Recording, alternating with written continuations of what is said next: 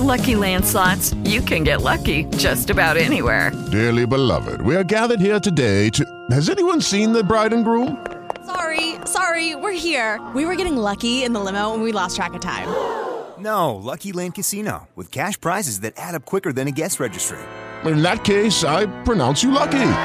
Play for free at LuckyLandSlots.com. Daily bonuses are waiting. No purchase necessary. Void where prohibited by law. 18 plus. Terms and conditions apply. See website for details. Hello, it is Ryan, and I was on a flight the other day playing one of my favorite social spin slot games on ChumbaCasino.com. I looked over the person sitting next to me, and you know what they were doing? They were also playing Chumba Casino. Coincidence? I think not. Everybody's loving having fun with it. Chumba Casino is home to hundreds of casino-style games that you can play for free anytime, anywhere even at 30,000 feet. So sign up now at ChumbaCasino.com to claim your free welcome bonus. That's ChumbaCasino.com and live the Chumba life. No purchase necessary. BGW. Void were prohibited by law. See terms and conditions. 18 plus. Planeta Fútbol presenta a Carlos Antonio Vélez en Palabras Mayores. No hay plazo que no se cumpla ni deuda que no se pague.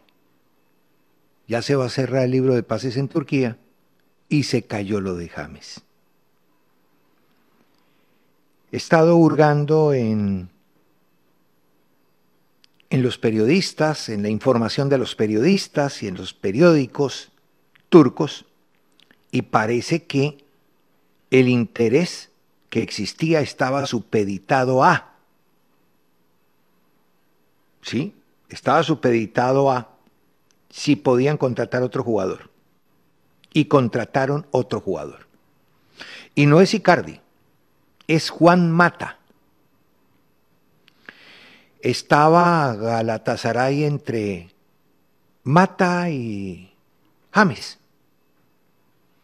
Claro, haciéndole más fuerza a Mata, que está activo, que cumplía su contrato con el Manchester United,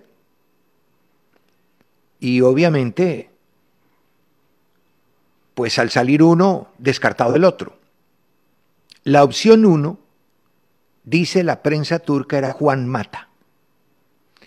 Como se iba para, para España, que Valencia, que aquel, que este, estaba de coqueteo con el fútbol español, para regresar a casa, pues buscó una alternativa de última hora Galatasaray y era la de James, pero supeditada a Mata. Ya el futbolista de 34 años aterrizó en Estambul, dice As, y en horas se hará oficial su fichaje. Se incorporará libre tras acabar contrato con el Manchester United. Esta mañana aterrizó en Estambul estuvo en Valencia, Chelsea y Manchester United.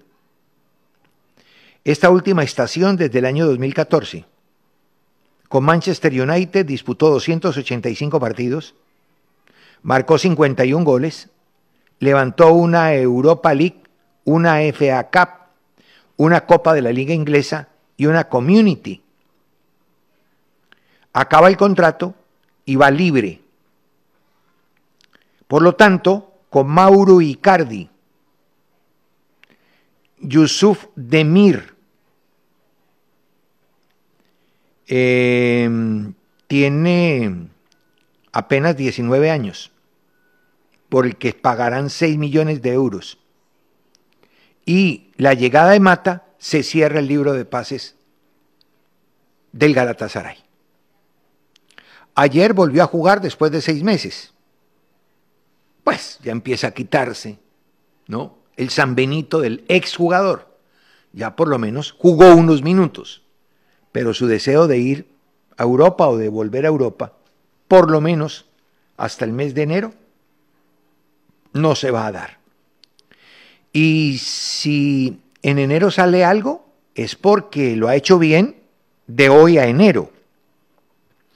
En Qatar están jugando un torneito de las estrellas, no sé, algo así se llama. Son siete partidos, ya han jugado seis y su equipo es el último en la tabla. Y ayer perdió, pese a su presencia en el remate del juego. Dicen hoy en los diarios árabes que su nivel fue realmente bajo, pues porque hace mucho tiempo no juega al fútbol. Lo de Díaz ayer fue un, una ratificación de lo visto, ¿no? A lo largo de esta campaña con el Liverpool. Sin la columna vertebral, el Liverpool se afecta mucho. Ya afortunadamente en el segundo tiempo ayer, ya iba perdiendo 3-0, entraron Mati, Tiago y Jota, jugadores que estaban lesionados. No había necesidad de reinventarse, simplemente que se recuperaran los lesionados. Díaz tampoco necesitaba, necesitaba ni necesita ninguna reinversión. No tiene que reinventarse. Eh, simplemente porque ayer, con todo y las vicisitudes de su equipo, en el segundo tiempo fue la figura. Hizo un golazo, le sacó el arquero un cabezazo impresionante, llegó como un rayo, como una luz, y fue el gran aporte ofensivo de un equipo que en la segunda parte volvió a tomar aire, pero ya era tarde. Y con, la, con el regreso de los titulares, muy seguramente retomará el camino. Pero Díaz ayer se responsabilizó, se echó el morral a cuestas, y mire usted, el que tiene problemas de aceptación es Borja. Esta semana han salido dos encuestas, de esas encuestas que hacen por internet, pues que entre otras cosas la credibilidad es ninguna, pero ellos las publican. ¿Quién debería reemplazar a Solari? Es la pregunta, porque Borja no es titular de River. Y aparecen en Olé las votaciones.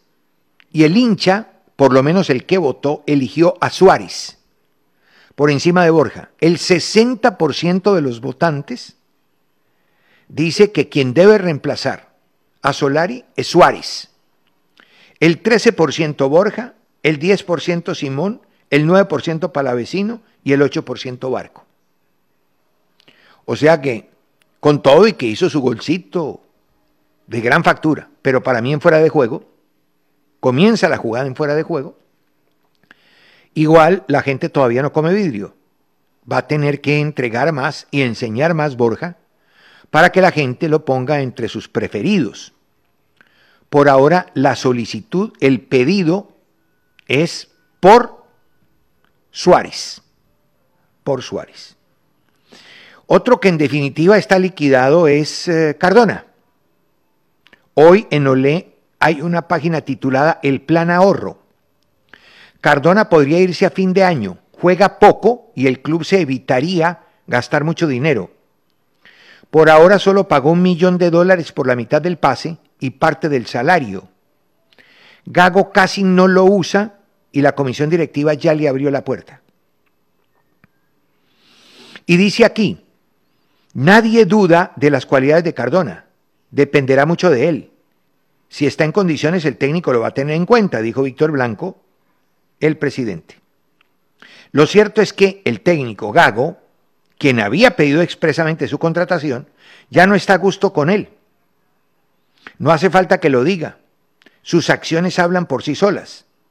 De los últimos ocho partidos escribe Ole que jugó Racing, Cardona no ingresó en seis y en los restantes dos apenas disputó 27 minutos.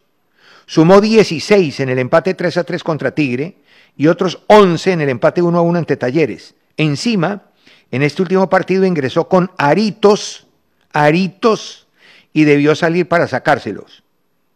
La realidad es que el estado físico de Cardona lejos está de ser el mejor.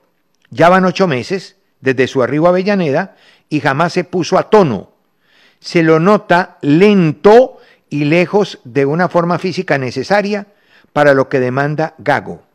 De hecho, al DT no le gustaron algunas actitudes. Una de ellas se dio o se vio consumada con la eliminación de Racing en la Copa Argentina. Cardona se quedó trabajando en Avellaneda mientras el plantel perdió en Jujuy con Agropecuario. El objetivo era seguir afinándolo pero al regresar notó que no había evolucionado y hasta había ganado algunos gramos. Qué feo final, ¿ah? Y por si acaso, Nacional no está interesado, por si acaso.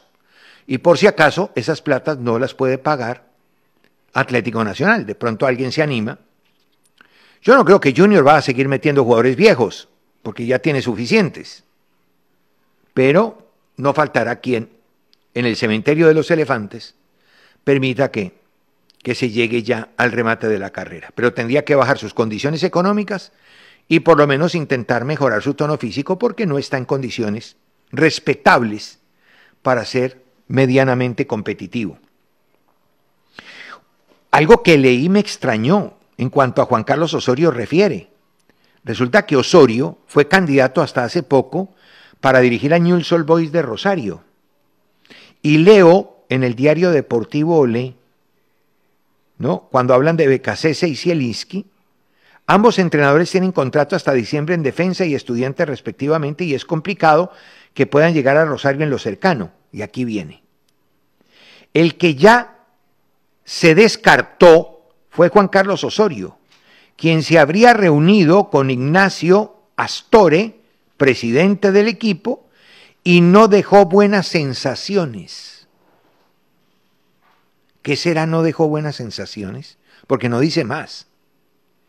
Pero parece que el presidente de Newell's habló con Osorio y, según el presidente de Newell's, no le dio buenas sensaciones. ¿Eso qué será? ¿Qué querrá decir eso? No sé, pero por ahora es descarte. Bueno, anoche, una hora, una hora tuvo problemas millonarios. Es increíble, pero la nómina millonaria es una nómina corta. ¿Saben en dónde estuvo el problema anoche? El problema anoche estuvo en que Cuenú, que es un central que habitualmente reemplaza a Ginás con perfil derecho, jugó con la pierna cambiada. Jugó con la cancha al revés. Y eso se lo explotó el Medellín.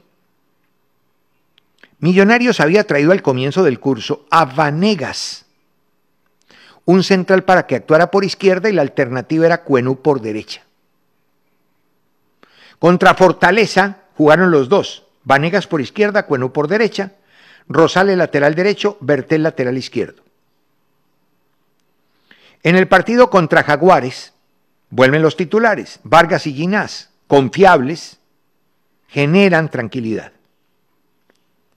En el partido frente a Cortuluá, Cuenú va por Ginás, como central por derecha, que es el perfil que le permite ¿no?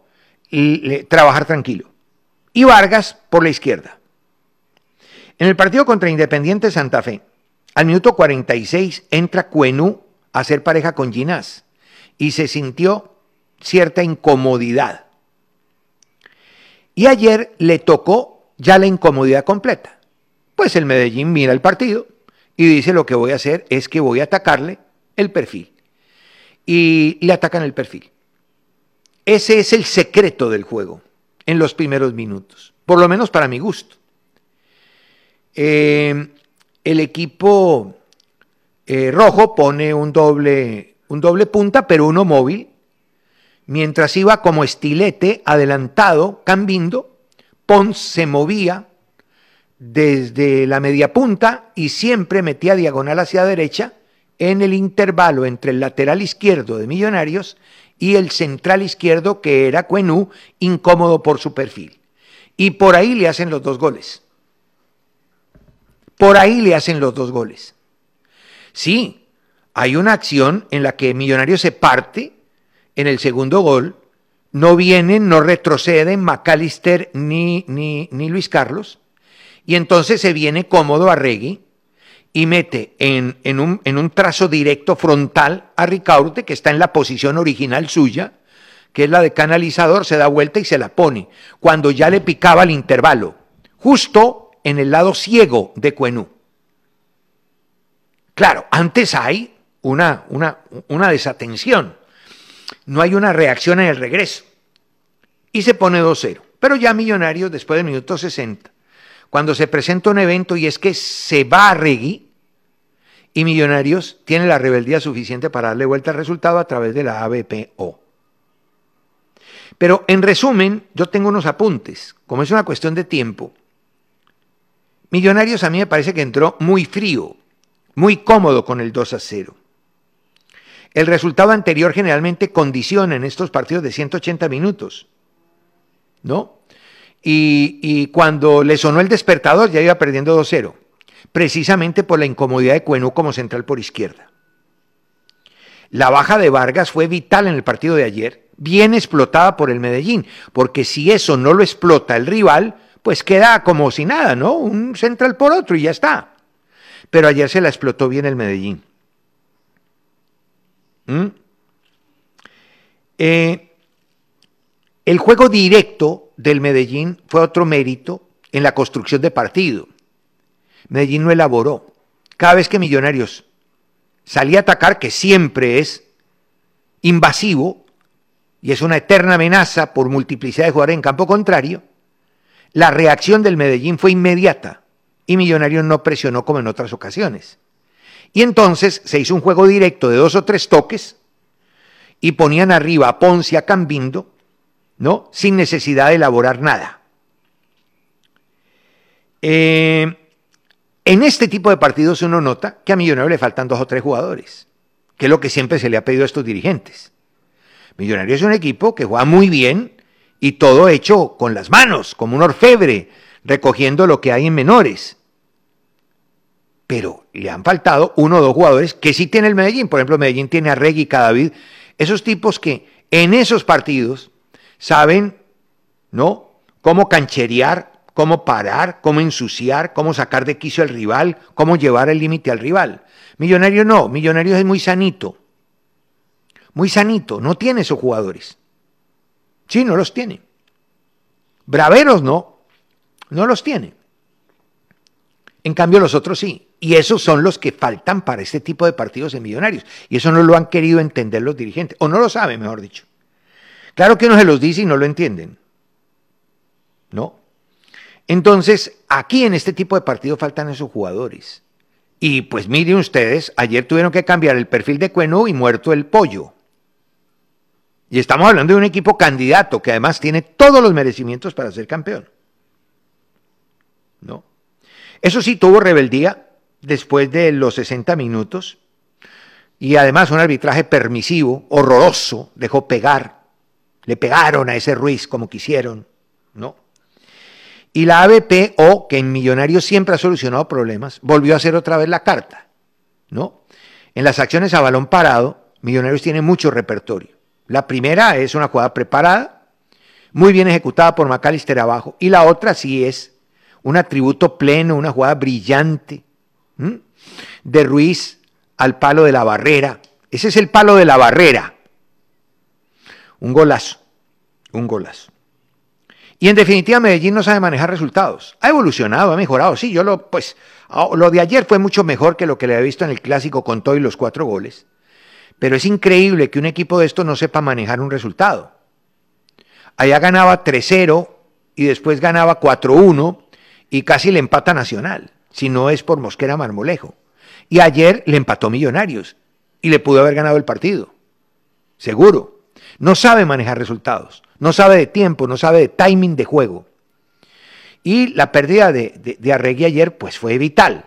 Sí ha mejorado en algunas cosas. Por ejemplo, eso de atacar el perfil de Cueno funciona, lo del ataque directo funciona, eso lo incorporaron y vale para el partido. Pero fíjese, no han podido administrar una renta de seis goles frente a dos equipos importantes, con una ventaja enorme, ¿no? 3-0 y después 2-0, y terminaron con el agua al cuello en ambos partidos. Son cosas que tienen que revisar. Claro que también eso hace parte de la inexperiencia de su técnico. Planeta Fútbol presentó a Carlos Antonio Vélez en Palabras Mayores.